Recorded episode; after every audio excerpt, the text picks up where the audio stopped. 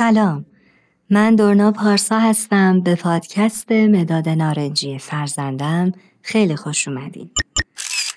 در اپیزودهای قبل در مورد حل مسئله صحبت کردیم.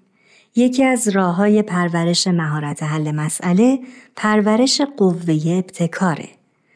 تفکر یک بخش اساسی زندگی انسانه. تفکر محرک احساسات و رفتار انسان هاست. یعنی شما اگر احساسی دارین، منشأ اون تفکر شماست. قوه ابتکار هم در تفکر شما جا گرفته. در کتاب تئوری انتخاب مثال معروفی زده میشه به اسم ماشین رفتار که بیان میکنه هر احساسی در درون ما شکل میگیره نتیجه تفکر ماست. اگر ما تفکراتمون رو تغییر بدیم، احساسات ما هم تغییر میکنه. قوه ابتکار که بخشی از تفکر ماست میتونه احساسات مثبت و خوشایندی ایجاد کنه. اما یک سوال، قوه ابتکار چه کارایی برای ما و کودکانمون داره؟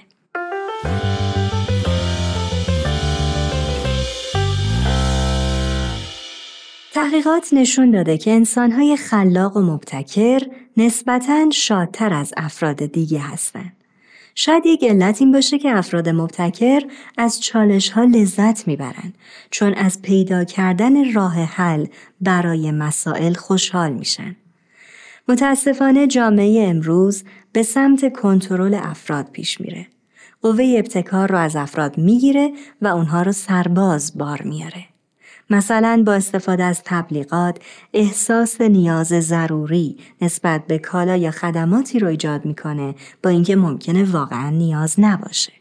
از طرفی بعضی نظام‌های آموزشی هم به همه بچه‌ها که ذاتاً منحصر به فرد هستن با یک مسیر و روش یکسان پیش میره و این امر موجب از بین رفتن قوه ابتکار میشه.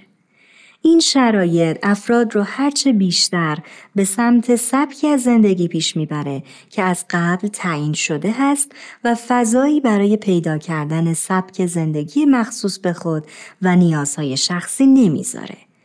در این شرایط هست که قوه ابتکار میتونه به کمک ما بیاد و به همون کمک کنه فراتر از مسیرهای تعیین شده در جامعه بتونیم حرکت کنیم.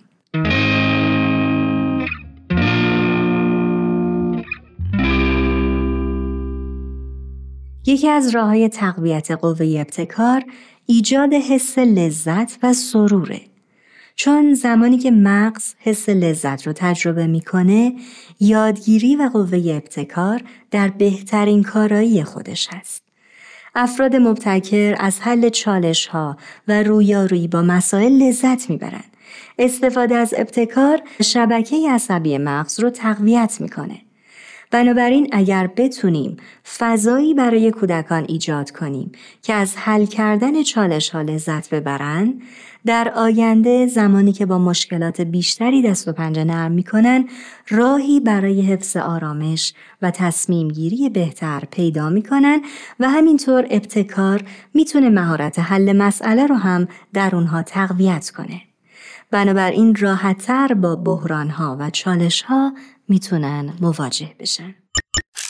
حالا بیاین به این فکر کنیم که تو خونه چه کارهایی میتونیم برای تقویت قوه ابتکار انجام بدیم. از وسایل متفاوت برای انجام کارها استفاده کنیم. مثلا اگر همیشه با قاشق برنج میخوریم، این بار با چنگال برنج بخوریم. یا اگر کودک ما برای بازی اسباب بازی نیاز داره که در بالای کموده، به جای اینکه سریع اسباب بازی رو بهش بدیم، با کودکمون میتونیم مشورت کنیم که چه راههایی برای رسیدن به اسباب بازی وجود داره. این فرایند میتونه جذاب و شادیاور باشه. یا اگر برای بیرون رفتن چالش هایی داریم، با بازی و تفریح چالش ها رو حل کنیم. این موقعیت ها این پیام رو به کودک میده که میتونه با چالش های زندگی به طور متفاوتی برخورد کنه. هم مهارت حل مسئله رو یاد بگیره، هم از حل شدن چالش ها لذت ببره و هم قوه ابتکارش رو پرورش بده.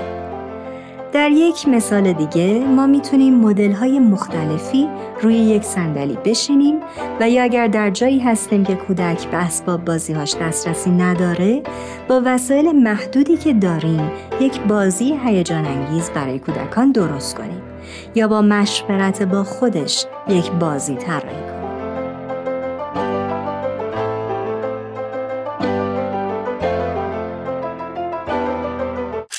در واقع قوه ابتکار ذهن بچه ها رو فعال و پویا نگه می داره و در طولانی مدت متوجه میشیم که در مواجهه با مشکلات به جای گریه کردن و غر زدن از راه حل های متفاوتی برای حل مشکل میشه استفاده کرد. حتی خود ما هم میتونیم امتحان کنیم. هر چالش کوچیکی که در زندگی به وجود اومد رو خنده‌دار و جذاب کنیم. مثلا اگر پشت ترافیک موندیم و دیرمون شده و عصبانی هستیم، میتونیم سعی کنیم یک قصه خنده‌دار تو ذهنمون با ماشین‌های اطرافمون بسازیم. دوستان عزیز، این اپیزود هم به پایان رسید. راه‌های تقویت قوه ابتکار بسیار وسیع و زیاده. از شما هم خواهش میکنیم راه‌هایی که تجربه کردین یا ایده‌هایی که در این زمینه دارین رو در کامنت‌های این اپیزود با ما و دیگران به اشتراک بگذارین تا از این طریق بتونیم بیشتر از تجربیات همدیگه استفاده کنیم و نهایتاً بتونیم این خصوصیت رو هرچه بیشتر در فرزندانمون تقویت کنیم.